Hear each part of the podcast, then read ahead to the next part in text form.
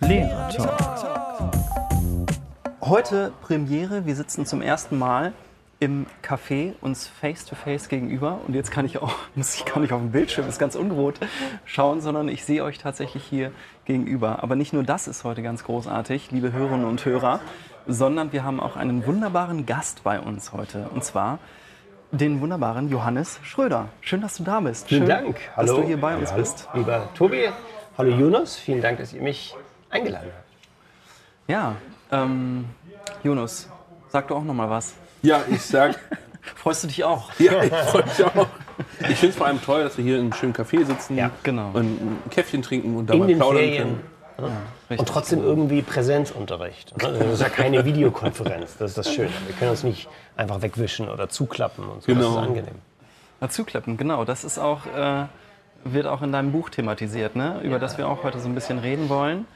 Ähm, wenn ich es richtig ausspreche, boah, also ich bin ja auch digital nicht so richtig bewandert, dann heißt das, glaube ich, Instagrammatik. Instagrammatik, perfekt. Das streamende Klassenzimmer, das ist äh, Ja. ein neues Buch, genau. Genau. Wir haben es gelesen, komplett ähm, durch. Wir durften das schon. Vielen Dank dafür. Ja, gerne. Und wir wissen also schon, was ihr, liebe Hörerinnen und Hörer, dann noch später lesen dürft. Ab dem, können wir jetzt schon mal 2. direkt Mhm. Ver verraten, ab dem 2. August. Da kommt es dann raus und da kann man es überall kaufen. Ne? Ja, genau. Genau. Ähm, in jedem Buchhandel, äh, auch bei irgendwelchen Online-Versandhäusern, die nicht genannt werden wollen, aber am besten am lokalen Buchladen um die Ecke. Genau. Gerade jetzt ganz wichtig, dass wir die lokalen Buchläden und die Definitiv. lokalen Läden auf jeden Fall unterstützen. Ja. Gut, aber wir wollen nicht nur über das Buch reden, wir wollen auch über dich reden. Sehr gerne. Oder ist das, ja, Alles. Es es ist im Grunde, also Herr Schröder und es kein- es gibt keinen großen Unterschied zwischen dem Herrn Schröder auf der Bühne und Da wollen wir dann nämlich nachher nochmal nach, das nachhaken. wird noch eine Frage sein. Genau. ähm, und es geht ja auch um dann letztlich auch um Schule im Allgemeinen. Ne? Das Ja. wird dann ja auch da, dazu übergehen. Ähm, aber ich wollte mal fragen, ähm, warum bist du eigentlich Lehrer geworden? Ich habe immer das Gefühl gehabt, ich kann junge Leute gut motivieren und ich gucke die mir an und ich nehme die ernst. Ich schaue denen in die Augen und äh, mich interessiert deren in Anführungsstrichen Schicksal. Also ich frage mich dann, was ist das für ein Junge, was ist das für ein Mädchen, wo kommt, wo kommt er her, wo geht's hin und so. Also ich, mh, es lässt mich nicht unberührt, so diese Jungs und Mädels zu sehen und ich glaube, auf der Beziehungsebene habe ich mich nicht ungeschickt angestellt. Also im Wahrnehmen der Kinder und im Motivieren. Ähm, ich konnte einen angstfreien Raum herstellen in der, im Klassenzimmer. Ein, ein Raum, wo man, glaube ich, größtenteils sich gerne dann aufgehalten hat, weil wir äh, in einem Austausch waren, der sinnvoll war. Ich bin jetzt nicht so der, der fachlich gut, also ich bin jetzt nicht der Riesengermanist so. Ne, ich glaube, ich habe immer gerade so eine Seite mehr gelesen als meine Schüler. ich war immer so, aber ich habe sie in, ein, in eine gute Kommunikation bringen können. Wir haben gut miteinander geredet und so. Und damals hatte ich im Zivildienst ähm, auch so Jugendgruppen äh, begleitet. Und da habe ich gedacht, ja, irgendwie gelingt es mir, die zu motivieren. Und da habe ich gedacht, das ist, könnte eigentlich eine gute Idee sein. Und so ist es dann weitergegangen. Ja, und genau, und deshalb bin ich Lehrer geworden. Hat sich das dann auch in dem Unterrichtsalltag bestätigt? Also du warst ja, glaube ich, wie lange hast du das Ich war gemacht? Wie lange zwölf warst du im Jahre, Klassenzimmer? zwölf Jahre im Klassenzimmer, im Ja. Gymnasium mit dem Referendariat, ne, schlimmste Zeit des Lebens, mit eingeschlossen.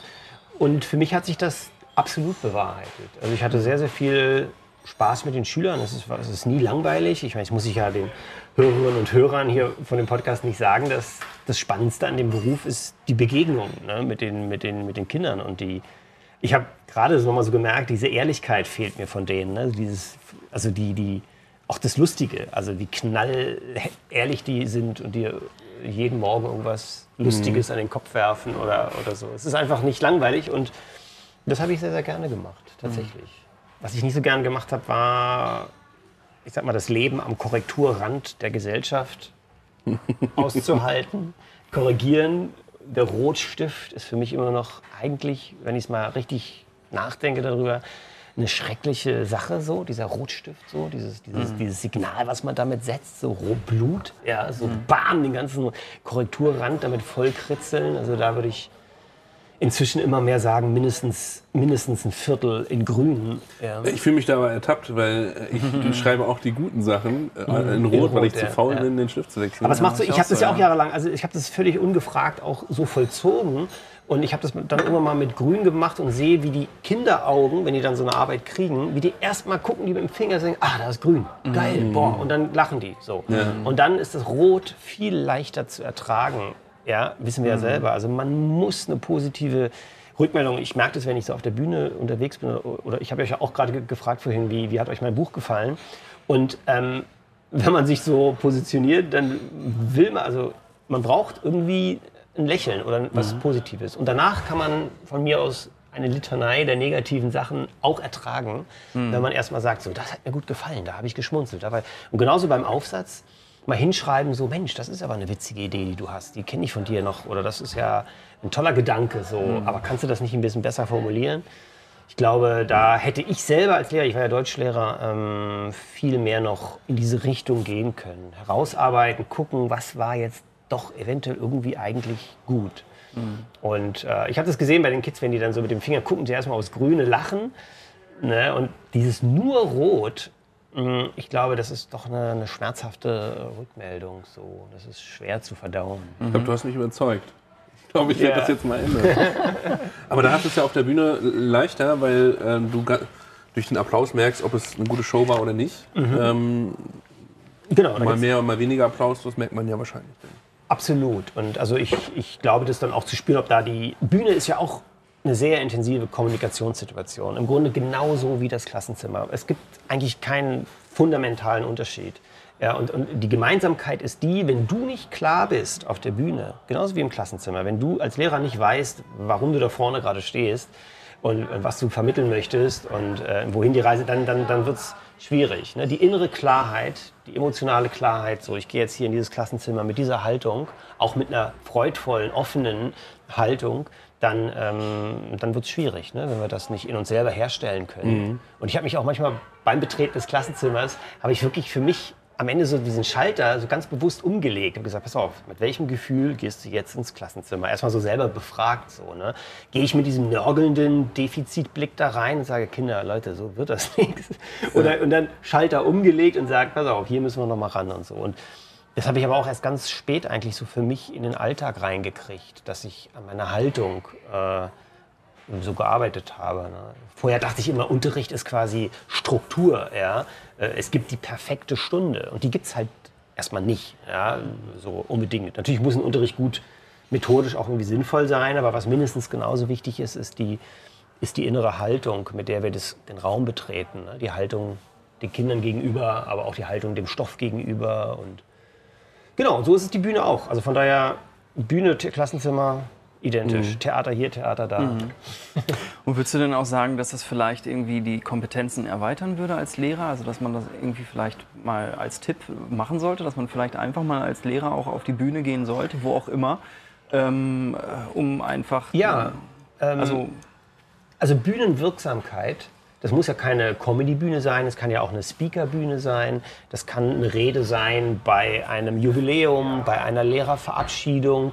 So diese Frage, was wirkt auf der Bühne, mh, ist ein ganz, ganz, ganz, ganz spannendes Thema. Und die, die Konzentration, die man herstellt, ist immer die Konzentration, die man mit sich selber hat. Die Klarheit, ähm, und die Freude, das innere Lächeln, was man hat, das überträgt sich halt. Da kannst du, ja, wenn du kriesgrämig da bist, dann wird das schwierig. Ne? Klar, also das kann man sicherlich für, für Lehrer ähm, direkt übertragen. Ist das vielleicht der große Unterschied, den später auch Kollegien ausmachen, wo es Lehrer gibt, die einfach in dem Schüler eher einen Sachgegenstand sehen und äh, Lehrer gibt, die in dem anderen Schüler eben ein Herz sehen, eine Freude und so. Also ich glaube, dieses Wort unterrichten, ja, ich unterrichte dich, das hat natürlich noch diesen alten Hierarchischen. An, ja, diesen hierarchischen Anstrich, also nicht nur wegen Unterrichten, also irgendwas geht ja da doch drunter und drüber. nee, aber auch, ähm, es ist so klar zielorientiert. Ne? Du bist, sage ich mal, das Subjekt, was unterrichtet wird. Ich denke, dass sich ähm, dieses Framing, was da drin steckt, auch irgendwie ein bisschen ändert in Richtung, wir, wir schaffen eine Situation, in der Lernen stattfindet. Das wird sich zwangsläufig in diese Richtung entwickeln, da jetzt mit diesem digitalen Wandel, in dem wir gerade sind, auch das Unterrichten, die Kinder können sich ja ganz viel ihr Wissen selber beibringen und ähm, es wird sicherlich die Lehrerrolle wird sich verändern. Ja, ein Sachgegenstand, ja, wie du sagst, ähm, klar, oder die eben vor allem so das Fachliche natürlich in den, in den Vordergrund stellen. Ähm, man wird schon gucken, mehr gucken müssen, eventuell, wo befinden sich die Kinder, wie können, wie, wie können wir sie erreichen. Das wird immer die, die Hauptaufgabe eigentlich des Lehrers bleiben, glaube ich. Ne? Wie, wie knacke ich sie, wie schließe ich sie auf? Ja, cool. Ähm, jetzt hast du erzählt, warum, Ja. warum du Lehrer geworden bist Genau. und ähm, hast ganz viel auch schon uns teilhaben lassen ähm, an deiner Sicht Mhm. auf das Lehrersein und so. Aber jetzt bist du es nicht mehr. Also, wenn ich dir gerade zu, zugehört habe, muss ich mal ganz kurz sagen, ich würde denken, äh, du, du Ja. warst wahrscheinlich einfach ein richtig toller Lehrer, die die Schüler geliebt. Mhm. haben und ähm, wärst es jetzt vielleicht durch deine Bühnenerfahrung vielleicht Ja. noch mehr. Aber du bist es jetzt nicht mehr. Genau. Wie bist du da hingekommen Ähm, eigentlich? Ich glaube, als Lehrer ist es ja wahrscheinlich gut in jedem Beruf, wenn man, wenn man ein glücklicher Lehrer ist. Ne? Ich glaube, glückliche Lehrer sind schon mal ziemlich gute Lehrer. So. Und, und ich hatte dann zum Ende, als ich so Ende 30 war, ähm, hatte ich den, den starken Drang in mir, nochmal ein, ein eigenes Projekt für mich im Leben so umzusetzen. Ja. Ähm, Das war jetzt in dem Fall so ein Theaterprojekt, auf der Bühne stehen und aus der Theater AG dann so mein eigenes Projekt werden zu lassen. Und nach zehn Jahren Lehrern war das für mich sehr, sehr stark in den Vordergrund getreten. Und ich dachte so, ich will das in meinem Leben machen. Ich will das in meinem Leben erleben. Was passiert damit, wenn ich ein eigenes Projekt mit, mit Liebe und mit vollem Einsatz mache? Was passiert da? Was würde daraus passieren? Das war, da war ich so neugierig darauf. Ja, nochmal alles auf Null setzen und äh, ja, sein eigenes Ding so machen. Was würde passieren? Und da ich eben auch keine Familie ähm, hatte und, äh, und habe, habe ich gedacht, was hindert mich jetzt daran? Also es ist im Grunde ein ganz persönlicher Grund zu sagen, Mensch, ich bin jetzt Ende 30, wann, ja, ich wollte nicht mit, mit Mitte 50 dann durch die, durch die Schulkorridore gehen und dann denken, ach, hätte ich mal. Ja. Ja. Ja. Mm, Und deshalb habe ich dann mich für ein Sabbatjahr dann entschieden und, äh, und das dann, dann diesen Weg gegangen. Genau. Ist dir das leicht gefallen? Überhaupt nicht. Also ich habe sogar damals mich, als ich mich dann dieses Verabschieden von der Schule ist mir sehr leicht gefallen, weil mir der gesamte soziale Rückhalt sehr, sehr viel bedeutet hat. Also die Schule als solche, die Kollegen, die Freunde, die ich in der Stadt hatte, der klare Arbeitsalltag, all das, was mir jetzt wirklich schmerzhaft teilweise fehlt. Also die Struktur, die Lebensstruktur. Ne, es ist jetzt Freitagvormittag und ich bin irgendwie gerade in so einem Hotel und jetzt dann hier mit euch, was schön ist, aber es ist, diese Grundstrukturen sind gerade nicht da. Also das Kollegium, ja, liebevoll auch Cholerikum genannt, das habe ich irgendwie gerade nicht mehr, diesen, diese, diese, dieser Schutzraum. Ne? Schule ist ja doch da auch ein Schutzraum, der war mir sehr, sehr wichtig. Und da rauszugehen, damals dachte ich so, was ist, wenn ich jetzt ein Sabbatjahr mache und dann nicht an diese gleiche Schule zurückkomme? Da dachte ich so, boah, Ah, interessant, ich wusste nicht, dass man diese Wahl nicht hat.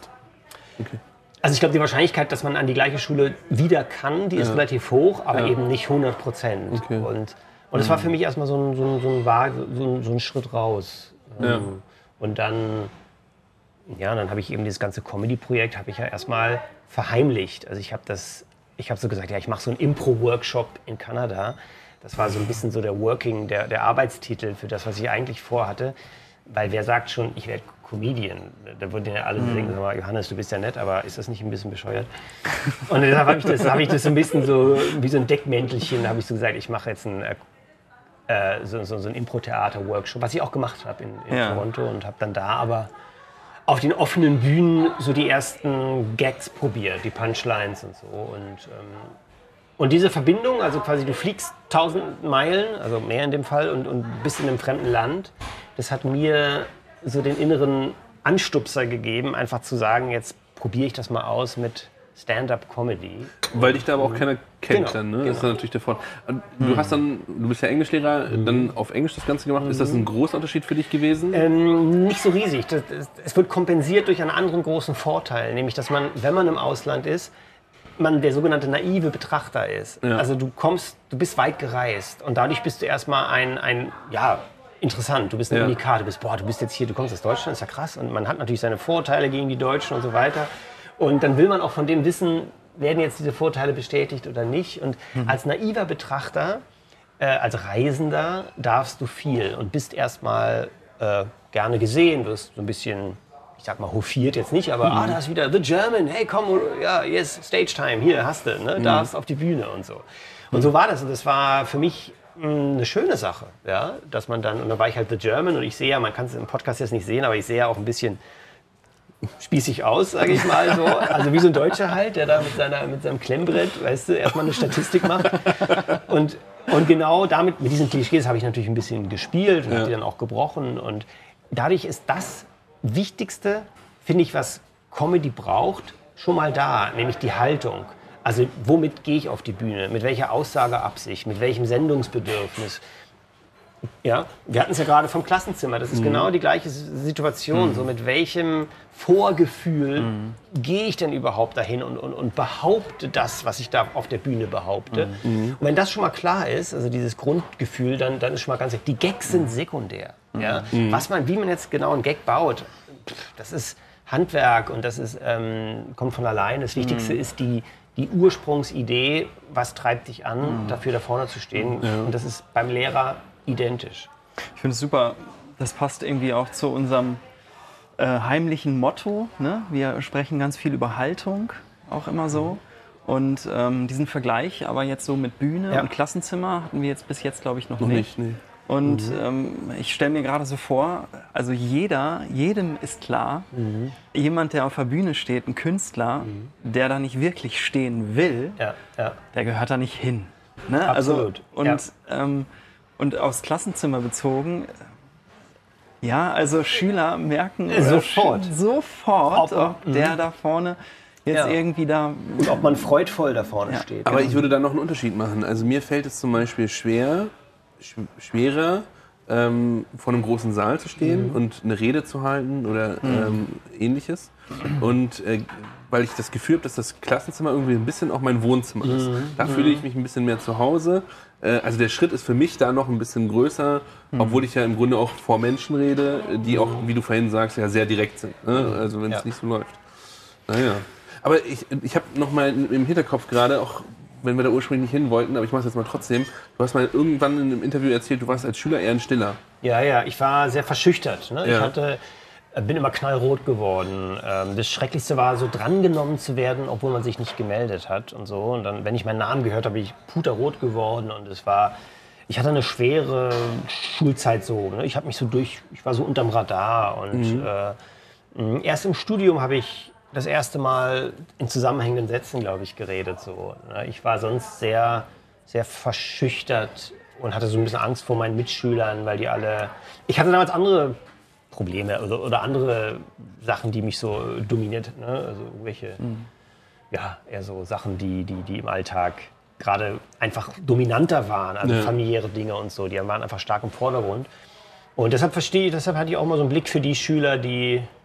Also ich habe habe mir immer gesagt, pass auf, Johannes, du weißt nicht, was in dem Schüler gerade vorgeht. Du weißt nicht, wie gestern sein Nachmittag war oder Ja. heute früh sein Vormittag oder seine, seine, was zu Hause so passiert. Du weißt es nicht. Ja. Wir können da nicht reingucken. Wir müssen ganz, ganz, ganz bescheiden und zurückhaltend mit unserem Urteil sein. Und wir müssen es willig sein, es immer wieder zu revidieren. Das ist ganz wichtig. Ich hatte gerade kürzlich den Fall, dass zum Beispiel eine Schülerin von mir aus der, ihrer Familie rausgenommen worden ist und äh, dann woanders praktisch jetzt lebt.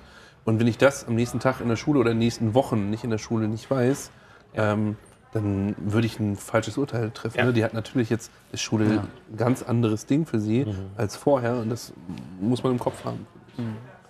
Deshalb habe ich gerne so Elternsprechtage. Ich habe die ja gemocht, immer die Elternsprechtage, ne? weil das immer so ein Puzzleteil war. Da dachte ich, ah, so ist das. So, von da kommst du. Das ist dein Ursprung, dein seelisches Zuhause. So, ne? Und dann, dann baute sich das so für mich so zusammen. Und dann habe ich gesagt, ja, nee, alles gut. Aber es ist ein guter praktischer Tipp jetzt, weil man häufig ja ähm, denkt, irgendwie so Elternsprechtag ist irgendwie so eine Überprüfung. Ja. Die, Lehrer- die Eltern wollen jetzt irgendwie wissen, ob ich jetzt irgendwas kann. Ich muss mich möglichst toll darstellen. So wie du das gerade sagst, hast du den Elternsprechtag eher genutzt, um den Schüler besser kennenzulernen. Also ich bin so ins Gespräch auch reingegangen. Ich hab- also eher mit so einer Frage, so, so äh, wie geht's dem Kind denn so zu Hause? Was ist denn gerade Thema?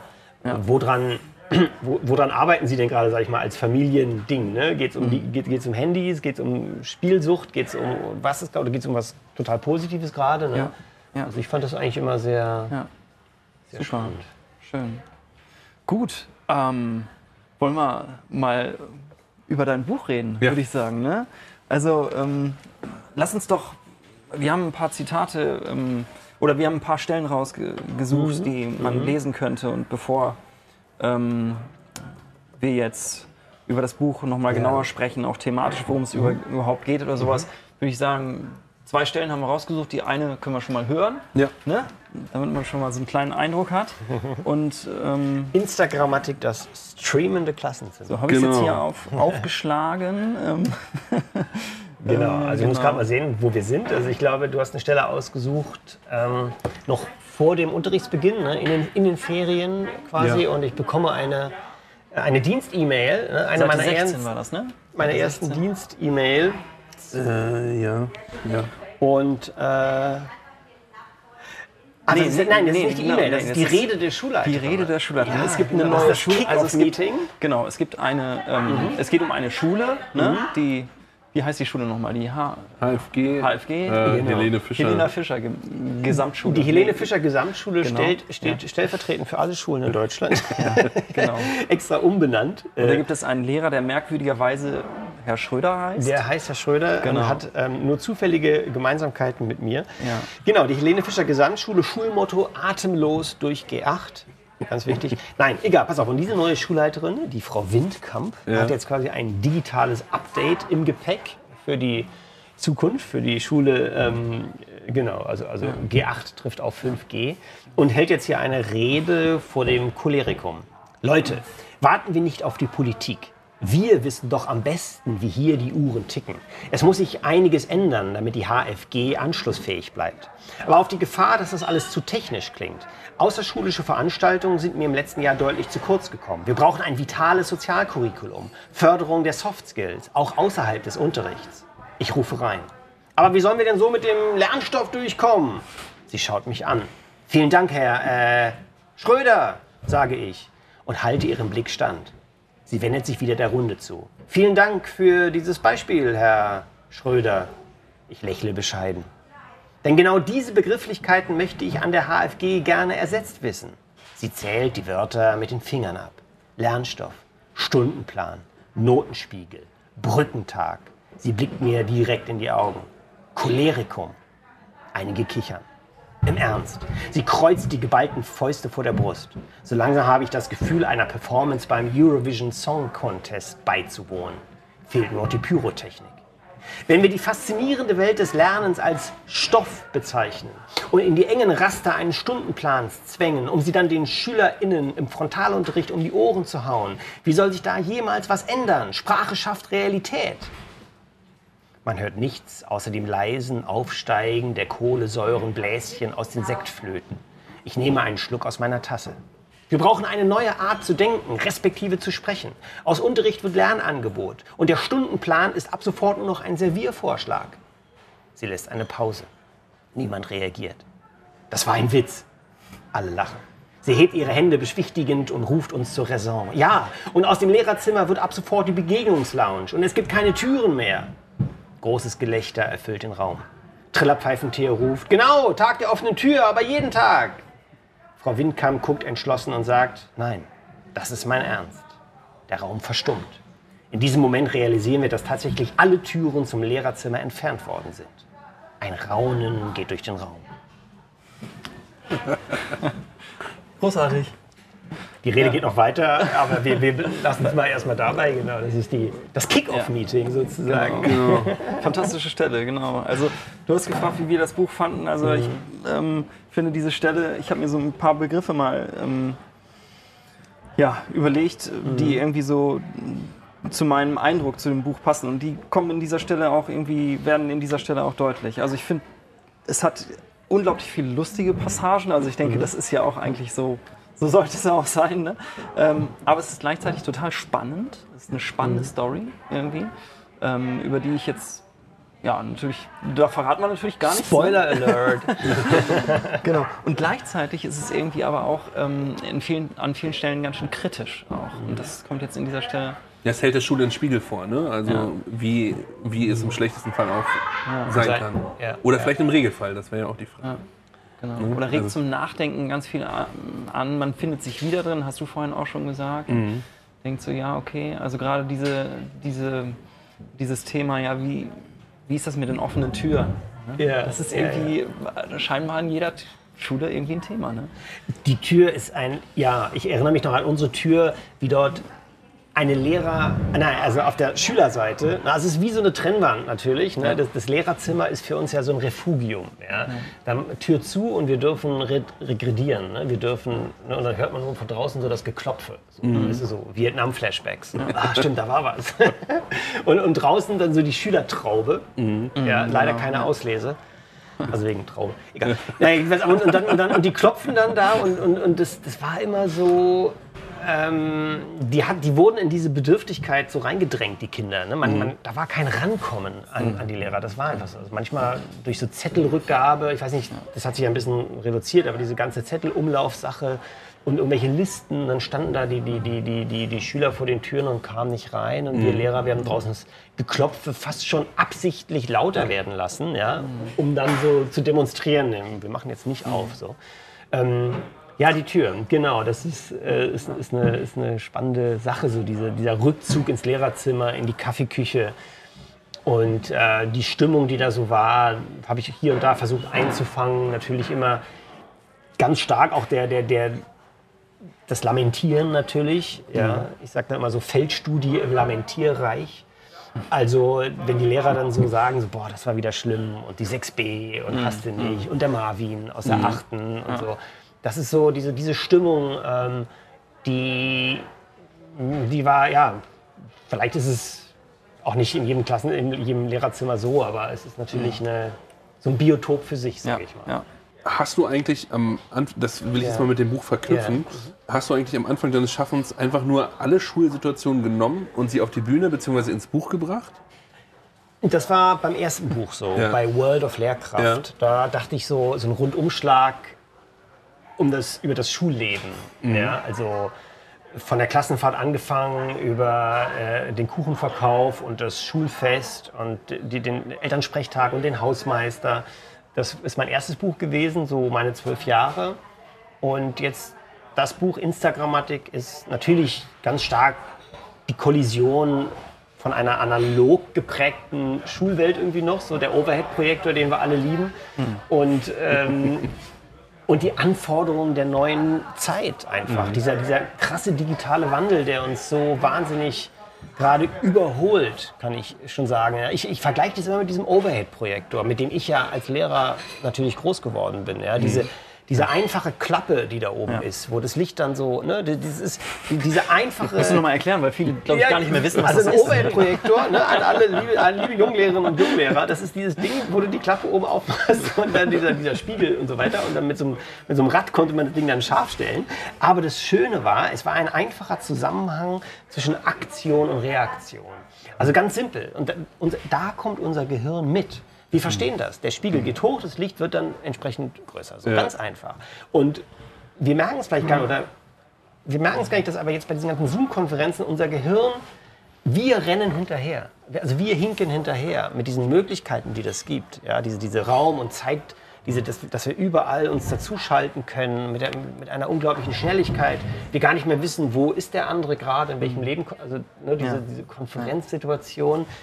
Ich habe manchmal das Gefühl, dass, dass, dass, ja, dass, man, dass wir da irgendwie hinterherrennen, hinter den Digital-Tools und jeden Tag kommt ein neues Tool irgendwie und ähm, vielleicht geht es auch nur mir so. Ich versuche das natürlich auch, ich will es jetzt nicht generalisieren, aber es ist doch ganz stark, dass ähm, diese zwei Welten da gerade sich gegenseitig auf, ab, ablösen. Ja, diese, diese analoge, auch diese etwas alten Strukturen, die natürlich in der, in der Schule immer noch da sind. Ja, wir, wir, bei Klassenarbeiten, wir schieben ja immer noch die Tische auseinander. Und wir ziehen immer noch die Scheuklappen hoch, ja, bloß nicht abschreiben. Und, und, und, und Hilfsmittel wie das Smartphone sind nicht erlaubt. Die werden, das, da wird bestraft, wenn du da reinguckst. Ja. Stell dir mal vor, irgendein Arbeitgeber, ja, wenn die dann im Beruf sind, ähm, der, der, der fragt sich doch, was, ihr durftet nicht zusammenarbeiten bei der Klassenarbeit, warum denn nicht? Oder ihr durftet kein Smartphone benutzen, wieso das denn nicht? Ja, wir sind darauf angewiesen, dass ihr miteinander gut kooperiert. Warum sollten wir nicht auch ein Prüfungsformat entwickeln, wo genau das mit Teil der Prüfung ist? Ihr dürft die Klassenarbeit oder, de, oder das Projekt zu dritt, zu viert machen und das ersetzt eine Klassenarbeit oder sogar zwei oder ist die Klassenarbeit. Ja, mal gucken, wie ihr das zu viert dann hinbekommt und jeder kann seine Kompetenzen dann entwickeln. Ich habe immer das Gefühl, schon vor zehn Jahren als Lehrer habe ich gedacht, so kurz vor der Klassenarbeit, wenn wir dann quasi, wenn die, die Zettel sind ausgeteilt, da dachte ich immer so, jetzt wäre ein guter Moment zu sagen, pass auf, setzt euch doch noch mal zu vier zusammen und bes- besprecht mal ganz kurz den Inhalt der Klassenarbeit. Und dann geht jeder in seine Ecke und schreibt. Also irgendwie so, weil da so viel Kommunikationsbedürfnis dann wäre. Das ist eine richtig gute Idee. Habe ich mit Tests schon häufiger gemacht, dass Ja. ich gesagt habe, passt auf Leute, heute schreiben wir einen Test. Was? Ja. Am Ende der Stunde. Und jetzt habt ihr noch mal eine halbe Stunde Zeit, euch darauf vorzubereiten. Ja. Es ist unglaublich, wie aktiv die dann Ja, ja, sind. klar. Und wie die, ja. Wenn man dann ja sagt, pass auf, und ihr dürft diesen Test, macht es mal zusammen. Das heißt, setzt euch Ja. an einen Tisch, wir, wir, wir losen aus die Gruppen und, dann, und dann gucken wir mal, wer was beizutragen hat und so. Und ihr spürt mal das Soziale äh, äh, mh, an dieser Sache und mal gucken, wer was. Zum Beispiel, wir schieben immer noch diese Sachen, wir, wir wollen immer noch die Einzelleistung. So ist das Schulsystem geprägt. Wir brauchen diese Vergleichbarkeit, damit Ja. wir dem Schüler eine Ziffer hinten ranschreiben können, damit wir sagen, damit wir bei der PISA-Studie Uruguay überholen. Es ist immer noch die Zählbarkeit und die, die so wahnsinnig im Vordergrund steht. Ja? Ja, und selbst das Mittragen des vermeintlich Schwächeren findet ja im realen Leben auch statt. Also selbst die Ingenieure, die in einem Ingenieurbüro sitzen, da gibt Ja. es bessere Ingenieure und schlechtere Ingenieure, die sich ja miteinander absprechen müssen und dann trägt der eine den anderen ja auch immer ein bisschen mit. Und das wäre im Grunde in der Schule dann ja auch so. ne? Ja, und dann kann trotzdem vielleicht der Schwächere natürlich irgendwo seine, irgendwo seine Nische finden. Ja. Ja. Und er wird das ja auch finden, weil er ja selber leben will und irgendwie seinen Beitrag geben will. Ich habe das in der Theater AG natürlich immer unglaublich stark gemerkt. Da war das Schöne, wir haben uns getroffen, 30 Kids aus allen Klassenstufen. Und die schönste Aussage, die wir am Anfang treffen konnten, war, pass auf, uns, uns ist es sowas von egal, welche Noten ihr habt in Mathe. Uns ist das, ob du sitz, versetzungsgefährdet bist oder ob du schon gerade wiederholt hast oder ob du vielleicht auch ein stressiger Schüler bist. Es ist uns alles egal. Uns zählt nur das Projekt. Ende- Wir wollen nur ein schönes, ähm, ein schönes Projekt gemeinsam machen. Und wir gucken, dass jeder irgendwo seine Nische findet. Und das, im Grunde handelt ihr das mit euch selber aus. Ja? Ihr werdet selber merken, das kann der gut, das kann der viel besser. Der macht hier Social Media, der kümmert sich um das Marketing, der nächste gestaltet die Tickets schön. Whatever. Ne? Und so hat jeder das ist eben so ein richtiges, reales Abbild der gesellschaftlichen Dynamik. So, jeder hat irgendwie so seine Nische gefunden und hat gesagt, Mensch, das kannst du doch so super, das hast du doch beim letzten Mal gemacht, du konntest, du hast so eine tolle Stimme, dann hat er den Aufsager gemacht, ne? dann haben die ein kleines Video geschnitten. Und so hat jeder in, dieser, in diesem kreativen Prozess seine, seine, Situ seine Stellung gefunden. Ja. Das ist, ähm, ja, aber das komme ich ein bisschen weg von dem, von dem Thema. Wir hatten es ja gerade von, von, ja, von Ja, aber total Benotung spannend. Also und- es ist auch bei uns immer wieder ähm, Thema, ähm, auch diese Fragen zu stellen. Das ist auch mit ein Grund eigentlich, warum wir überhaupt diesen Talk machen, weil wir Ja. Halt denken irgendwie, okay, es gibt es irgendwie Alternativen. Also unsere Stammhörer und Hörer wissen, dass wir da auch hin und her gerissen sind. Ja, ja. Also wir sind jetzt nicht so, sage ich mal so, es muss alles anders werden, sondern wir können auch den alten Traditionen was abgewinnen und Mhm. gleichzeitig versuchen wir irgendwie zu gucken, gibt es Möglichkeiten, neue Ja. Prüfungsformate, aber es ist, wir tun uns da nicht so richtig leicht mit. Ne? Es ist, auch kein, es ist auch eben kein leichtes Thema. Also ich will auch nicht so blumig daherreden, dass man weder alles von heute auf morgen ändern könnte. ja. Ähm, natürlich kann man kann auch Noten geben und trotzdem ein hervorragender Lehrer sein. Ja, man kann dann sagen, so, pass auf, ich gebe dir jetzt die vier, aber vergiss das mit der Ziffer. Oder man kann es Ja, anders genau, kommunizieren. genau. Ja. Ich habe das mich immer. Ich habe mich Das ist immer auch so meins eigentlich. Ja. Ja. Ich habe mich als, ich erinnere mich an eine Situation in Englisch, wo dann so ein Schüler so mit strahlenden Augen nach dem Unterricht zu mir kam und wir hatten so ein ganz süßer, lebendiger, quirliger Kerl und der sagte, fragte mich so, Herr Schröder, auf welcher Note stehe ich denn? Und hat er mich so mit diesem Glauben angeguckt, Ja, also er glaubte an dieses System. Er glaubte Mhm. daran, dass ich jetzt eine Note, eine Ziffer sagen kann. Und dann dachte ich, jetzt soll ich ihm das sagen, diesen netten, ehrlichen Jungen? Und dann sage ich, du stehst auf einer sowieso, sowieso. Das konnte ich nicht, weil ich sage, ähm, äh, es kam mir wie so eine. Da habe ich lieber so gefragt, ja, ist doch, weißt du, ich weiß nicht, auf welche Note, ich kann es dir nicht sagen. Wir haben uns diese Noten ausgedacht, weißt du? Das haben wir uns einfach so ausgedacht, damit es irgendwie das System funktioniert. Aber es hat mit dir nichts zu tun. Und Das er wird so, dir ach so. seiner Person dann nicht gerecht. Ja, also genau, in dem ja, Augenblick, In dem weil, Augenblick, ja. weil er gerade mich so mit diesen Kinderaugen, mit, auch mit dieser Begeisterung anguckt, der war ja auch ein super Schüler und so weiter, und ihn dann jetzt dazu reduzieren auf so eine Ziffer, das entsprach für mich einfach, einfach überhaupt nicht dem, dem Gefühl, was ich da hatte. Dann habe ich so gesagt, so pass auf, frag das doch mal anders. Komm, wir fragen mal eine andere Frage. Ja, was hat dir denn Spaß gemacht heute bei Englisch oder gestern? Wie erlebst du denn gerade den Unterricht? Irgendwas anderes. So, ne? Woran hast du denn, worauf freust du dich denn auf die nächste Stunde? Oder irgendwie sowas, was den, was den, was den Lernprozess betrifft. Sowas. Ja? Was fällt dir, was hat dir denn geholfen in den letzten Wochen? Oder was hat dir Spaß gemacht? Hm, keine Ahnung, wie erlebst du deinen eigenen Lernprozess? Das, wäre, das fände ich eine unglaublich spannende Frage. Ne? Was macht dir Freude? Ja. Und ähm, wenn, wir, wenn wir ihn abfrühstücken mit einer Ziffer zwischen 1 bis 6, dann, dann habe ich das Gefühl, werden wir dem Kind nicht gerecht. Ne? Aber man kann ja versuchen, beides zu machen. Man kann sagen, pass auf, du stehst auf einer 2 bis 3. Am besten andersrum. Sagen, hier, du bist ein super Schüler und da hast du mich total begeistert und so weiter. Und insgesamt, am Ende muss ich dir eine 2 bis 3 geben. Warum auch immer. Ja. Ja, aber natürlich kann man nicht. ne, Es wäre schön, wenn man Prüfungsformate entwickelt, die ein bisschen mehr an der Lebensrealität dran sind. Ja. Zum Beispiel, ihr dürft googeln. Wir schreiben jetzt eine Erörterung über Faust oder über oder einen Aufsatz, aber ihr dürft euer Smartphone benutzen. Ja. Das ist, denke ich, das Ja, sollte spannend. in diese Richtung hingehen. Ja. Ja. Das ist ja im Grunde so ein bisschen ein anderes Lehrerbild, was du aufzeigst. Ähm, wenn ich jetzt die Rückkopplung zum Buch habe, da ja auch ein Herr Schröder aktiv ist, wie viel, wie viel Johannes Schröder steckt denn im Schrödi? Was würdest du da jetzt antworten? Weil Ja. bei der Rede, die du da gerade vorgelesen hast, ist er ja derjenige, der Ja. ruft Lernstoff. Ja, ja, absolut. Also ich bin am Ende des Buches der, der ich jetzt bin, sozusagen. Also das Ah, meine ja, ist eher okay. so die Entwicklung. Interessant, Ja. es ist eher die, die, äh, die, die Entwicklung, die ich so, ja, die ich so nachzeichne, würde ich sagen. ne? Ich bin hier natürlich erstmal noch so der etwas verstocktere, der, der Überforderte. Und ich, ganz ehrlich, ich bin auch, was die Digitalisierung angeht, in den letzten fünf Jahren irgendwie unglaublich am Hinterherrennen. Ähm, nicht nur was die Tools angeht, sondern auch die Wahrnehmung des Alltages. Ich habe das Gefühl, wir, wir beschleunigen, beschleunigen uns immer mehr und äh, hängen da an diesen Smartphones dran. Ähm, ich selber sehe das bei mir und ja, also die Überforderung ist da drin auch, denke ich, thematisiert und auch so ein Bewusstseinswandel, was natürlich Unterrichten angeht. Das ist alles in diesem Buch dann bis zum letzten Kapitel eventuell.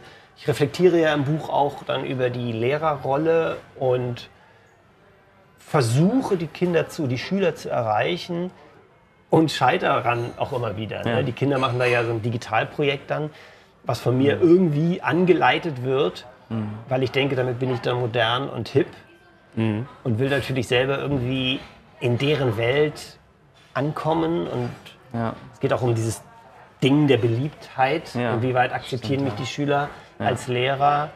Äh, wie halte ich Schritt mit dem digitalen Wandel? Wie bleibe ich beliebt? Und immer diese Neugierde, wo befinden sich die Schüler? Ja, die haben ja da so, so, ein eigenes, so eine eigene Gegend, wo die sich immer treffen. Ja, so, ein, so, Ja, so, eine. Shisha, so eine Shisha-umwölkte Bushaltestelle, Das die, ist großartig, ja. das Habibitat. Ja, genau. Und, und da will ich Teil davon sein. Also ich nicht Teil, aber ich will gucken, äh, was, was sind die Gesetze, nach, wonach leben sie, die Kinder und, und was, was begeistert und so weiter. Und das ist ja, denke ich, auch so ein, so ein Dauerding bei uns Lehrern, dass wir natürlich diese Welt nie so hundertprozentig verstehen werden. Ja. Oder wenn wir sie verstanden haben, dann sind die Kids schon wieder zehn Jahre weiter. Ja.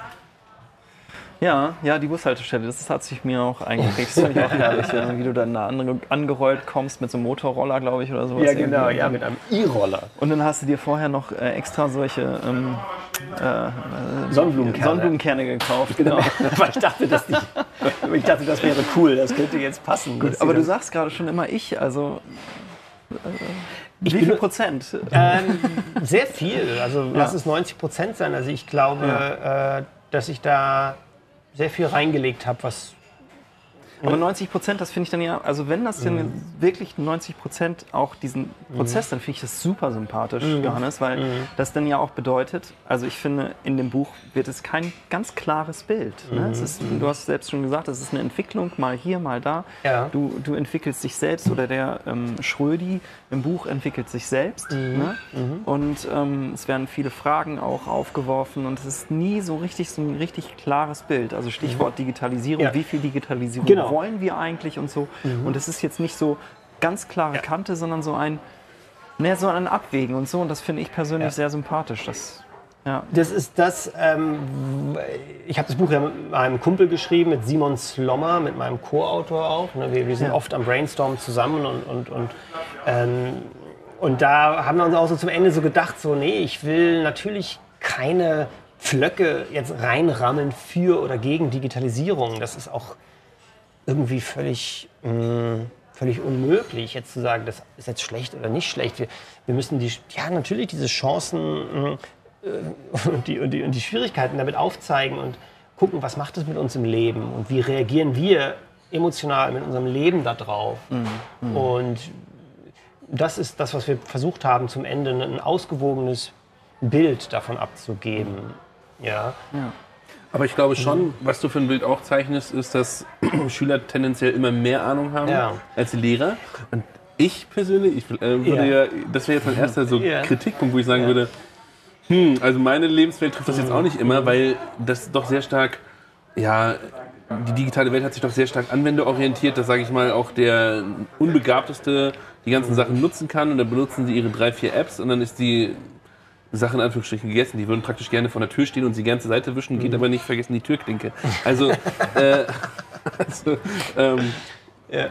manchmal habe ich schon das Gefühl, naja, also ähm, nicht, nicht der Schüler ist unbedingt weiter, aber manchmal die Infrastruktur, die hemmt auch die Lehrer, die gern mal Schritte weitergehen würden. Ne? Wenn, man in eine Info wenn man in ein Schulgebäude kommt, wo fünf verschiedene Smartphone, äh, Smartboard-Systeme existieren, wo es keine Dokumentenkameras gibt oder äh, wo einfach grundsätzlich immer irgendwas abgedatet werden muss. Ähm, das, glaube ich, könnte vielleicht auch so ein, ein wichtiger Punkt sein, wo, wo ich die, meine, meine Lebenswelt sich da ein bisschen widerspricht, wo ich sagen würde, da sind die Schüler dann doch ein bisschen anders. Also die haben zwar das Interesse, also alles was digital ist, da sind die total drauf, äh, da gehen die total drauf. Die haben diese Angstfreiheit. Ne? Ja, das, ja. Also wenn dann, wenn dann irgendwo steht, ja hier Update oder ein neues Passwort, dann würden die sagen, ja, machen wir. Das ist deren Welt. So.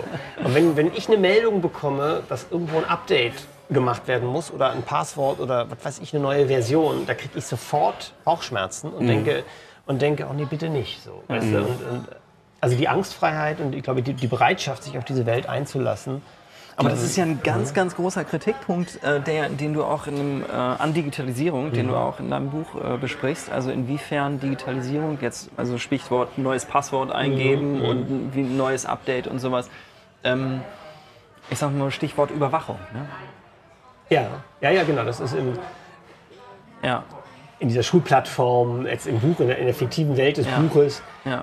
äh, haben die Schüler keine Rückzugsräume mehr oder sie Ja. werden ihrer ureigensten Rückzugsräume so ein bisschen beraubt durch diese gläserne Avatarwelt, in der wir, ne, also kein, diese Genau. Klassenbücher, dass da alles eben digitalisiert festgehalten wird. Und die Lehrer auch, ne? Also ganz Ja. kurzes, ähm, ganz kurze Anekdote. Ich äh, habe mich da, ich habe an dein Buch gestern noch mal so gedacht. Ich bin nämlich gestern, äh, also jetzt in Niedersachsen, äh, allen noch mal herzlich ähm, willkommen in den Ferien und wir haben ja jetzt seit gestern Ferien. Ich bin dann nach Hause gefahren und habe dann irgendwie gemerkt, ah, ich habe noch was vergessen. Und dann bin ich noch ein paar Stunden später noch mal in die Schule gefahren. Und wie habe ich die Türen geöffnet? Mit einem Chip. Mit einem Chip. Und ich habe gedacht, wer weiß jetzt, dass ich nach, Ja. in den Ferien nochmal durch Tick Tür XY äh, durchgegangen Genau. Und bin. was wollte der Kollege Tobi? Genau, warum Nix ist er jetzt nochmal dort Ja. in den Ferien, äh, dort in diese Räume Und gegangen? gleichzeitig wird ein Ranking aufgebaut, welche, welchen Chip hast du. Ne? ja, das Ja, genau. äh, wird, wird jetzt bei uns glücklicherweise nicht so gemacht, aber in deinem Buch spielt das eine Rolle. Genau, die Farben, die Chips sind nach Herrlich, Farben geordnet herrlich, ja. und äh, ich sag mal nicht, welche Farbe ich habe. Und ich, äh, genau, es gab verschiedenste. Genau. Aber die Überwachung, ja, hm, ich sehe immer so diese, diese kreativen Freiräume der Schüler. Ähm, das, so bei diesen Videokonferenzen sind ja auch immer so die Hintergründe das Interessanteste. Ja, ich sehe das immer so ein bisschen als Metapher, Ja. dass ähm, sonst für die Schüler war ja auch immer so zwischen den Zeilen, das was, also der Unterricht als solcher war denen ja immer eher egal, sondern eher so die Dynamik sonst so. Ne? Was hat der Lehrer an und wie sieht's aus? Und, und kann ich jetzt hier mit meiner Nachbarin flirten oder nicht? Oder alles, was zwischen den Zeilen passierte, war tausendmal spannender als das, das, was auf der Agenda steht oder stand. Und bei diesen Konferenzen, diese, da wird jetzt ja die Welt so minimiert, sie wird effizient gemacht und trotzdem finden sie innerhalb dieser Effizienz auch wieder ihren Raum äh, für das, was zwischen den Zeilen ist. Also sage ich mal die Hintergründe. Ja, wie sieht das Jugendzimmer des Mitschülers aus? Ja. Ne, das ist spannend. Ja. Wie hoch ist der Status der Verwahrlosung? Ja. Das wollten sie sehen und welche Deutungen kann ich daraus ziehen? Also immer so ähm, Was ja. auch dazu geführt hat, dass einige ja sogar die Kameras eben abgeschaltet haben, weil sie sich eben den Raum mit zwei anderen teilen, so im Negativen jetzt. So. Im Negativen wie im, wie, genau, wie, Positiven. aber wie zeige ich mich im Netz? Also diese neue, diese neue Darstellung der, der Identität, auch wie heiße ich im Netz? Äh, bin ich jetzt so ein perfekt ausgeleuchteter Avatar irgendwie, ja. der, der, wo es so aussieht, als wenn man gerade bei einer, bei einer Zahnarztbehandlung oder sieht es bei mir irgendwie so düster aus Ja. mit unterm, unterm Dachbalken so. Oder was ich mich als Lehrer dann später erst gefragt habe, weil mich jemand darauf angesprochen hat, dass ja Eltern auch mitgehört haben, die ja, teilweise daneben saßen. Und ich mich dann gefragt habe, naja, ich habe ja vorhin gesagt, das Klassenzimmer ist mein Wohnzimmer irgendwie. Man führt ja auch so Gespräche, die vielleicht nicht unbedingt, natürlich dürfen die öffentlich sein, aber erstmal ist es ja innerhalb Ja. der Klasse. Und wenn jetzt da irgendein Elternteil damit teilgenommen hat, Absolut. eben. Ja. Also diese Konferenzen haben, glaube ich, ganz viel gemacht mit unserer Wahrnehmung von öffentlichem Raum, privatem Raum. Äh, plötzlich haben wir diese, diese öffentliche Welt mitten in unserem Wohnzimmer drin. Ja. Manchmal haben wir gar keine Hose an. Und, und wir sind quasi oben, der Oberkörper ist offiziell so und Ja. gibt sich offiziell und, und untenrum und dahinter und daneben ist alles äh, irgendwie am Zusammenbrechen. Wird ja auch ähm, wunderbar thematisiert in deinem Buch, wie der Schrödi dann noch Ja. sein, äh, sein Konferenzzimmer irgendwie nochmal Cave. einrichtet. Ja, genau. Was Genau. will man vermitteln? Ne? Welches, Ja. eine, neue, eine neue Methode, sein, sein Lebensimage irgendwie zu transportieren Mhm. und zu zeigen. Äh, Johannes, worum Ja. geht's noch in dem Buch? Was würdest du sagen, was sind die Themen des Buches? in meinem Buch, es geht ähm, um. Mach, so ein bisschen, mach, mach noch so ein bisschen Lust äh, zu lesen jetzt. Das ist jetzt deine Chance, deine Chance jetzt. Ohne zu viel zu verraten. Ohne zu viel zu verraten. Ja. Ja, es geht, also es geht vor allem auch erstmal um die Welt der Schüler natürlich. Also die treffen sich ja permanent in, in WhatsApp-Gruppen und erleben ein halbes Schuljahr, glaube ich, äh, Deutschunterricht mit mir. Und äh, unterhalten sich dann eben auf ihren Medien und versuchen möglichst der Lehrerschaft fernzubleiben. Sie bekommen ein digitales Projekt äh, zu tätigen, ja, ähm, das Motiv des Hochstaplers, und werden das auf ihre ganz individuelle Art dann zum Buchende hin deuten. Es geht um den Schock der Digitalisierung an den Schulen, was es mit uns Kollegen macht. Und äh, ja, glaube ich, auch so ein bisschen, wie, wie ich mich da so hinein entwickle und ähm, mein Scheitern, aber auch die kleineren und größeren Erfolge, die ich dann damit habe. Es geht um meinen Rivalen, den Sportlehrer natürlich, der einen ganz anderen Lebensweg plötzlich einschlägt und ähm, das wird man noch dann erfahren. Es geht um ein Verhältnis zu einem Schüler, dem ich dann an einer Stelle helfen möchte und insgesamt Genau. geht es darum, äh, Aber also, also kein Liebesverhältnis. Nein, nein, nein, Äh, es geht um eine. Nein, nein, nee, nein, das, nur falls man das denken sollte. Es geht um, genau, einen, es geht um um so einen Nerd, ne? um so einen Nerd, der, der genau. in bestimmter Weise dort hervorsticht. Und ähm, es geht um die Schule im 21. Jahrhundert und dann irgendwie auch um die Charaktere, die, die da drin leben, die daran teilweise scheitern, die vielleicht über ihr Ziel hinaus äh, schießen und auf heilsame Weise wieder zurückgeworfen werden in, in ihre analoge Lebenswelt. Und natürlich auch ums Bildungssystem, sage ich mal so. Das hört sich so krass trocken an, aber ich, ne, da gibt es so diese, diese, dieses Wand, dieses Leitmotiv der Wand, dass das Wort Wandel eben zu 80 Prozent aus Wand besteht. Äh, eine Wand, die es zu überwinden gilt. Und an dieser Wand kämpfen wir uns alle ab. Ähm, bis ganz ins allerletzte, bis in den Epilog hinein. Ja, ähm, ja es geht um dieses, um dieses Aufeinandertreffen der analogen und der digitalen Welt im Schulleben und alle daran Beteiligten. Mhm. So eine kleine Liebesgeschichte zwischen mir und Zeynep, Mhm. einer, einer Mitarbeiterin der Schule. Und äh, hm. also ich, ich habe ganz viel Herz in dieses Buch gelegt, da das weiß ich.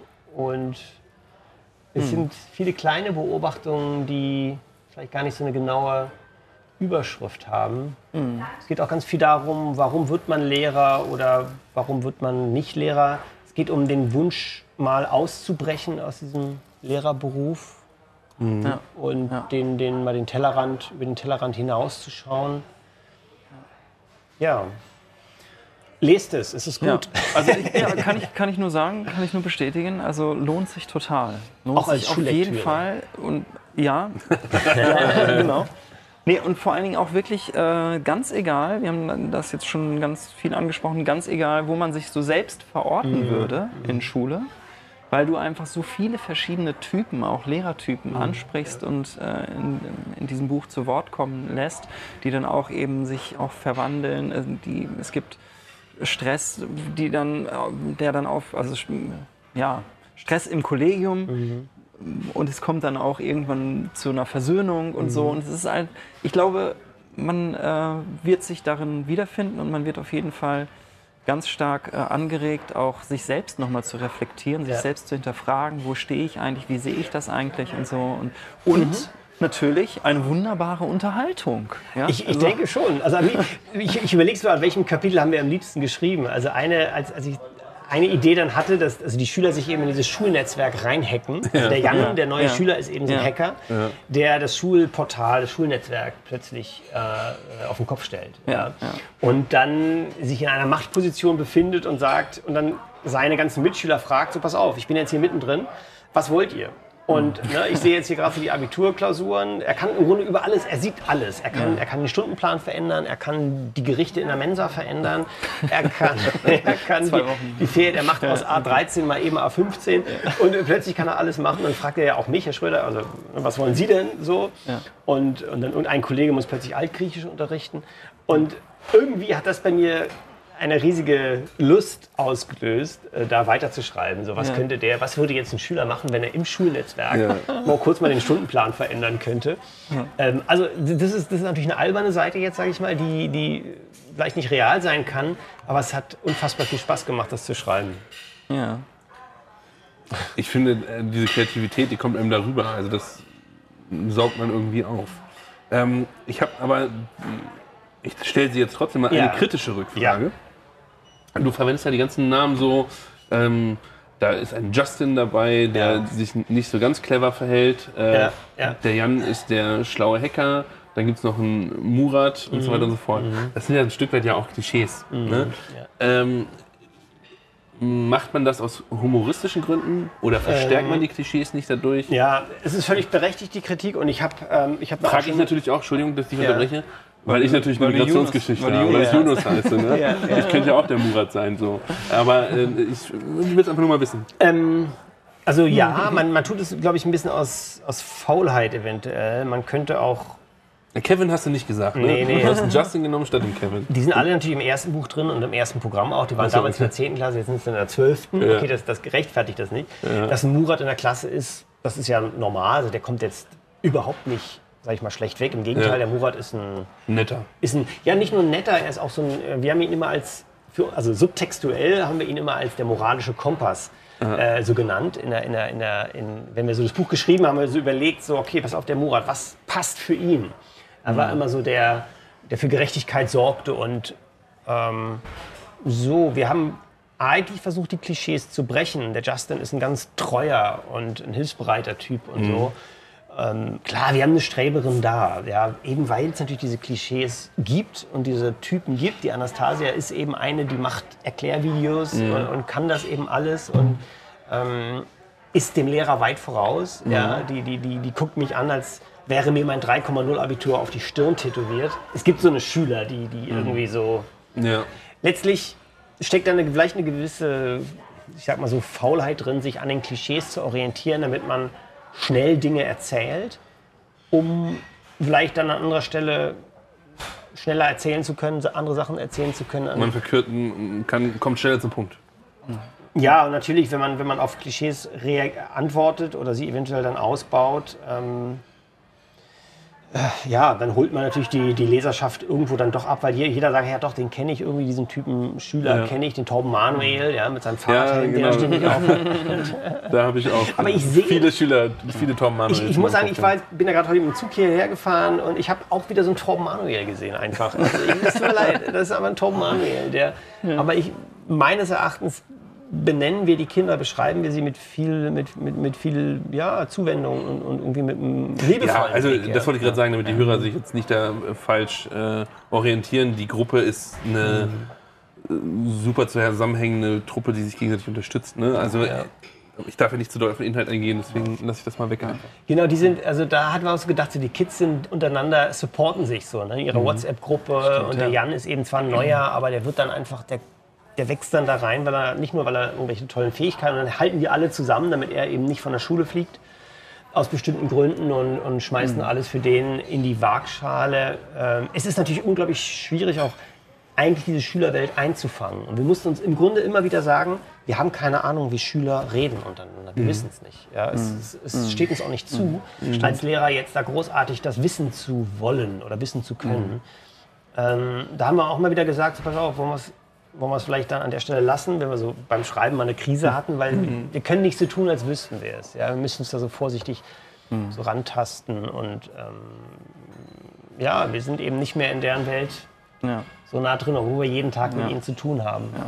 Ja, ähm, irgendwie merken wir ja immer wieder, dass es sich das Buch diese Lehrerrolle thematisiert, warum man Lehrer wird, beziehungsweise wo, wie sich Lehrer verhält.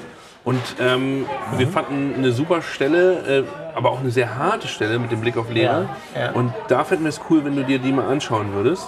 Oder Ja. dass du die uns mal vorträgst. Genau, das ist die Seite 153 im Buch, glaube ich. Da äh, bin ich mit Jan im Schulgebäude und zwar nachts. Also wir brechen da ein, weil er was am Hauptserver mit meiner Hilfe nochmal klärt. Und dann sind wir quasi in den Katakomben der Schule und äh, betreten spaßeshalber ein Klassenzimmer. Einfach aus Lust, weil wir da mitten irgendwie im Dunkeln so ein bisschen so äh, das, das Klassen, die Schule dort betreten haben.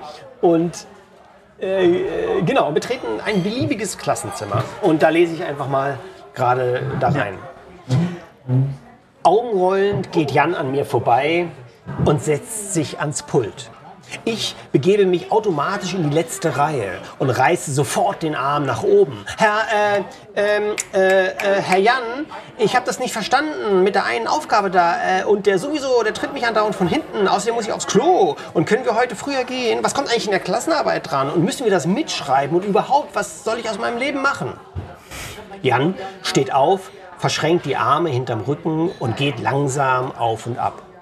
Herr Schröder, durch Ihre ständigen, unqualifizierten Zwischenbemerkungen stören Sie den Ablauf des Unterrichts dermaßen. Also ich weiß nicht, äh, wie das hier weitergehen soll mit ihm. Die Eltern sind informiert, sowie der UN-Sicherheitsrat und Michelle Obama. Wenn Sie sich nicht bald mal auf den Hosenboden setzen, sehe ich einfach schwarz für Ihre Zukunft. Ja, Sie stellen die Weichen. Ich habe mein Abitur schon. Und wir lernen nicht für das Leben, sondern für die Schule. Wir halten kurz die Spannung und brechen dann in Gelächter aus. Ich lege nochmal nach. Herr Jan, äh, warum sind Sie eigentlich Lehrer geworden? Jan bleibt wie angewurzelt stehen und hält sich die Taschenlampe von unten ins Gesicht. Manch einem stehen alle Türen offen. Für andere ist gerade einmal die Katzenklappe vorgesehen. Seine Worte hallen durch die dunkle, leere Klasse.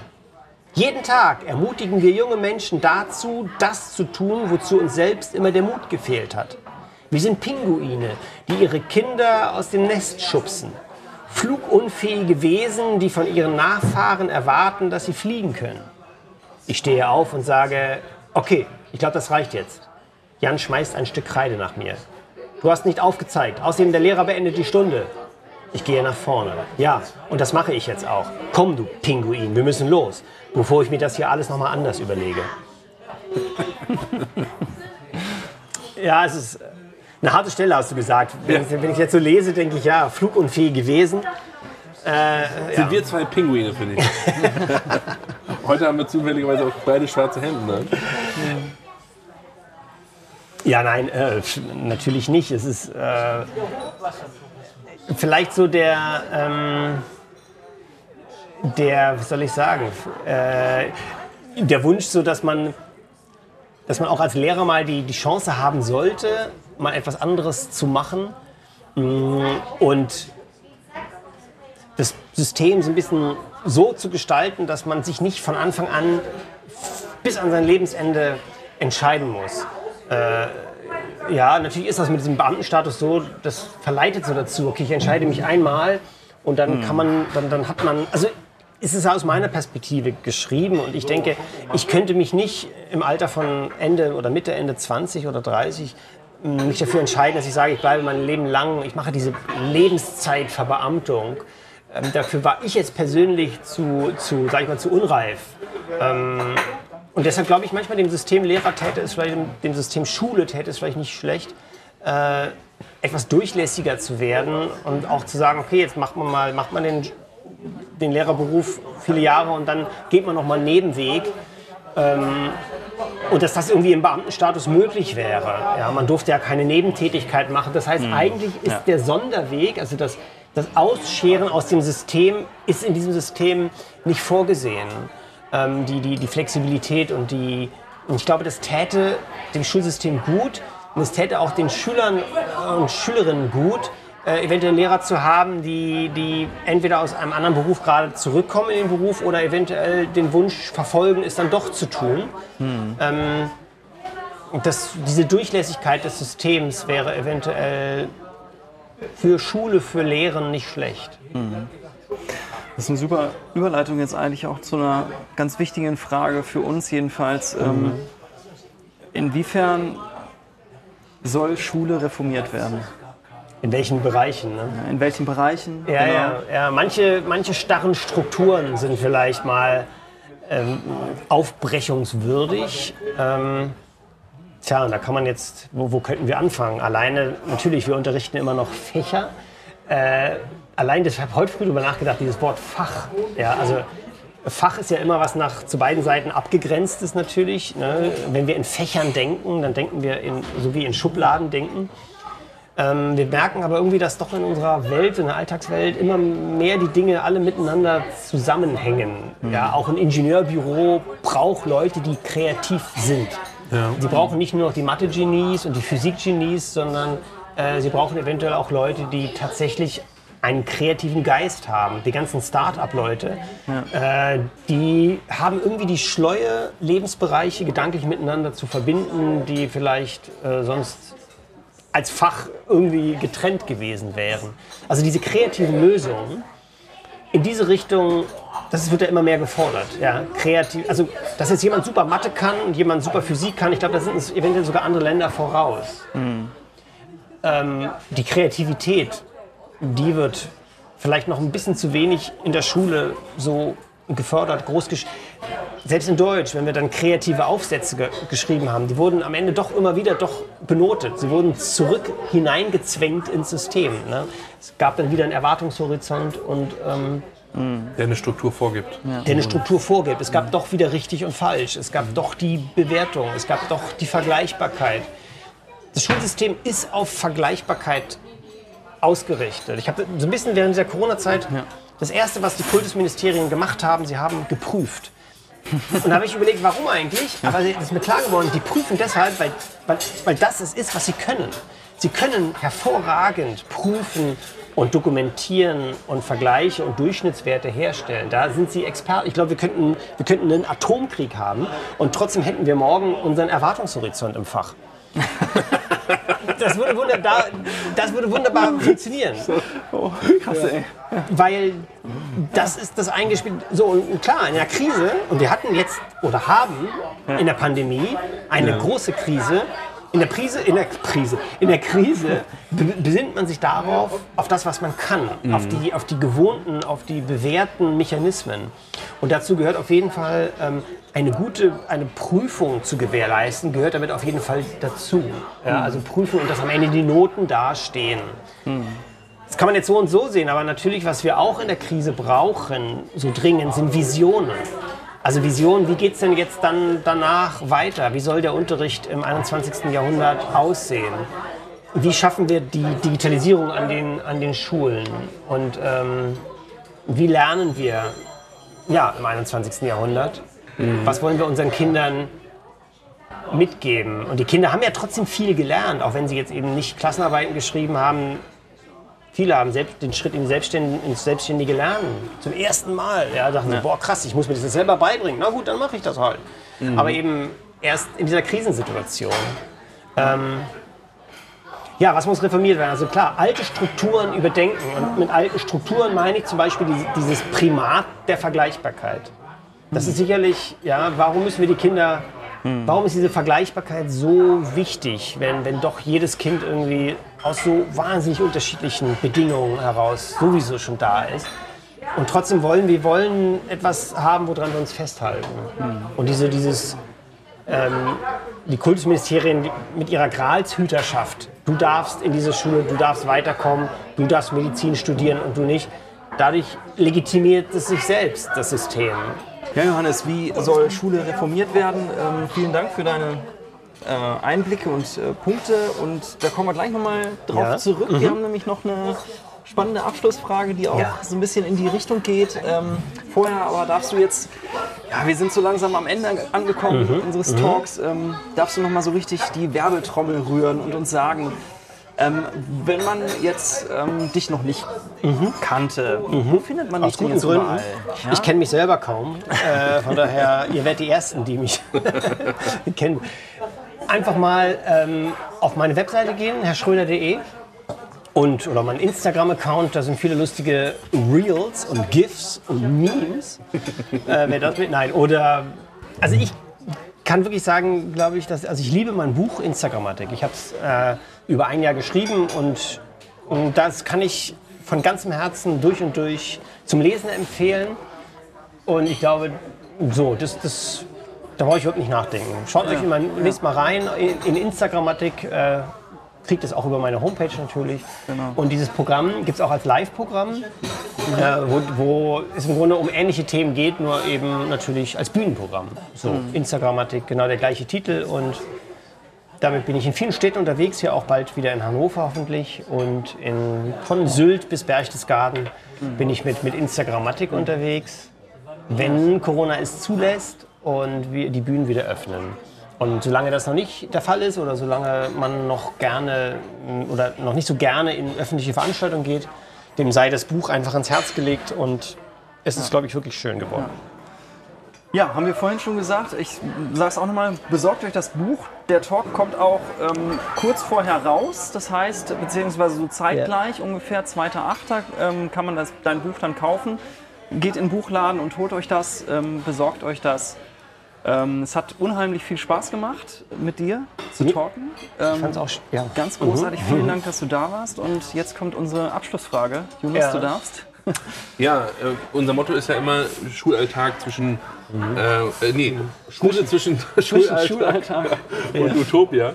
Und ähm, wir würden uns dafür interessieren, wie würde denn deine Schule ähm, in Utopia aussehen? Was Ja. wäre da Äh, denn? Ich habe mir jetzt gerade so durch den Kopf geschossen, so vielleicht tun wir den Schülern sogar den allergrößten Gefallen, wenn das System eben, sag ich mal, so ein bisschen eben immer zu Konflikten führt, so wie es ja jetzt auch äh, der Fall ist. Äh, ist es nicht so, dass man, man lernt ja an der Krise, lernt man ja immer am meisten. Also man, wir müssen den Schülern diesen Widerstand geben, an dem sie sich reiben können. Ja? Also Lehrer müssen einfach ne, mit einem Kordjackett dastehen, damit die Schüler wissen, genau so will ich nicht, werden. Also quasi Reibungsfläche bieten, damit, genau wie in der Pubertät, ne, die, die, die, die, die Kinder brauchen Eltern, wo sie erstmal zumindest mal phasenweise sagen, boah, nee, ey, geht gar nicht, damit sie eine eigene Identität entwickeln und sagen so, jetzt ich breche auf ins Leben. Äh, vielleicht muss Schule so ein bisschen so eine Art Hassprojektion sein. So, das ist mal die eine Antwort. Ja, das kann man im Hinterkopf behalten. Wenn es mal nicht so läuft, dann sagen wir, okay, das erfüllt jetzt mal dann diesen Zweck sozusagen. Wenn irgendwas nicht läuft, dann sagen wir einfach, das haben wir genau so gestaltet, damit du dich gut entwickeln kannst, lieber Justin. Oder lieben Tor, lieben, lieber Torben Manuel. Ähm, ich, zum Beispiel gibt es ja daran, es gibt ja diese Idee, das Fach Glück in den Schulen ne, zu haben. Und da habe ich mir so überlegt, das Fach Glück in die Schule. Da kommt für mich, das ist also Fachglück, da sind ja erstmal alle fachfremd. So, und jetzt über, dann stelle ich mir das so vor, gelingt das, kann das sein, dass man das Fach Glück in die Schule, ja, das ist ja, ich stelle mir so vor, so, weißt du, so Leistungskurs Glück. Ja. So, Kinder, jetzt aber mal arbeiten. Hier. Zack, zack, zack, zack, jetzt hier. Leistungskurs, jetzt wird mal richtig gearbeitet. Und ich denke, das ist doch irgendwie, irgendwie witzig, oder? Ja. ja. Wir schreiben jetzt hier einen Test. Wir schreiben jetzt, äh, wir schreiben jetzt mal Test. So, ne? Wir, ähm, wie, glück, wie, wie glücklich glücklich. seid ihr? ja, bis eben ging es noch. Jetzt fängt gerade. Und dann die Dialoge der Schüler auf dem Schulhof, weißt du? Boah, ich habe jetzt noch eine Doppelstunde Glück, ich habe so keinen Bock. Boah, ich habe Glück beim Schröder, ey. Scheiße. Kommst du mit an Badesee? Nee, ich habe noch Glück. Funktioniert nicht, oder? Und dann am Ende der Stunde der Lehrer dann so, stopp hier, äh, der Lehrer beendet das Glück. Nee, aber da, daran, nee, aber klar, pass auf, ich will ja nicht nur Blödsinn labern. Also ich glaube wirklich, so ein Ansatz könnte sein, dass wir wirklich mal überlegen, wie wir die Kinder bisher so geprüft haben, also Prüfungsformate ähm, mal so, so machen, dass sie nicht nur praktisch für uns sind. Weil ich habe auch selber gemerkt, ich habe selber so Klassenarbeiten und so, ich habe die so gemacht, damit es für mich praktisch ist. Damit ich schnell eine Note habe, was natürlich ein grausamer Ansatz ist. Ja? Ich weiß ganz genau, wir haben im Lehrerzimmer so geredet, ich mache jetzt hier mal die und die Arbeit, die ist leicht zu korrigieren. Also das ist unser Ansatz und das Ja. kann es natürlich nicht sein. So. Also eine, Prüfungsan eine Prüfung vielleicht mal so machen, dass sie der realen Lebenswelt entspricht. Ja? Ihr müsst zu fünf dieses Problem lösen und ähm, ja, oder diese Präsentation machen zu fünft oder dieses Digitalprojekt irgendwie umsetzen. Ähm, macht das mal und mm, wir pfeifen mal ein Stück weit auf die Vergleichbarkeit und auf diesen Fokus auf Einzelleistung. Ich glaube, dass in der Welt, in der wir so leben, dass diese Einzelleistung eventuell sich nicht mehr so, dass sie zumindest anders wird. Ja, also der, der, wir müssen gucken, dass wir miteinander irgendwie in dieser Welt klarkommen und, und die Einzelleistung ist nicht unwichtig. Wir sollten aber mindestens einen ebenbürtigen alternativen Prüfungs, äh, Prüfungsmodell anbieten, wo die Kinder in einem Gemeinschaftsding ja, äh, sich zeigen können. Noten bin ich dafür, dass wir sie mal experimentell mal zurückdrängen und einfach den Lernprozess mehr reflektieren. Mal ein Experiment machen, mal sagen, wir machen jetzt mal ein Schuljahr keine Noten, mal gucken, was passiert. Also mal diese Angsträume mal betreten und ähm, mal schauen, wie wird das Lernen wirklich dann, sagen sich dann die Schüler, nö, dann mache ich nichts oder, oder kommt die Motivation durch einen Seiteneingang plötzlich rein, weil eben wir mal davon ausgehen können, dass man sich nicht langweilen will ähm, und dass man gerne Dinge macht, so dass wir darauf setzen, dass die Motivation doch einfach mal da ist, weil das Leben schön ist und weil man Spaß hat an Musik oder an Religion oder an Deutsch oder an Englisch. Ja, Johannes, soweit. Ganz, ganz vielen Dank. Super, es hat super, super viel Ja. Spaß gemacht, muss ich einfach nochmal sagen. Und ähm, ich glaube, vielleicht braucht man in Utopia dann in deiner Schule gar nicht das Fach Glück. Ja, das wäre sowieso. Sollte Glück nicht Bestandteil jeder Unterrichtsstunde Ja. sein? Genau. Auf jeden Fall. Ne? Wenn es euch gefallen hat, liebe Hörerinnen und Hörer, dann ähm, lasst uns ein Like da und abonniert uns und sagt allen weiter, ähm, wo ihr uns hören könnt. Ähm, Wenn ihr es nicht sowieso schon getan habt, dann ähm, verfolgt auch äh, Johannes Schröder und ähm, abonniert ihn und geht in seine Show und besorgt euch das Buch. Und bis zum nächsten Mal hören wir uns wieder. Mir hat es ganz, ganz viel Spaß gemacht. Mir auch. Vielen Dank sage- für eure Einladung, Ja. lieber Tobi. Analog sitzen wir hier gemeinsam, Genau. lieber Ja. Yunus, und danke für die Zeit. Hat richtig Genau. Spaß gemacht. Ja, danke. Okay. Lehrer Talk.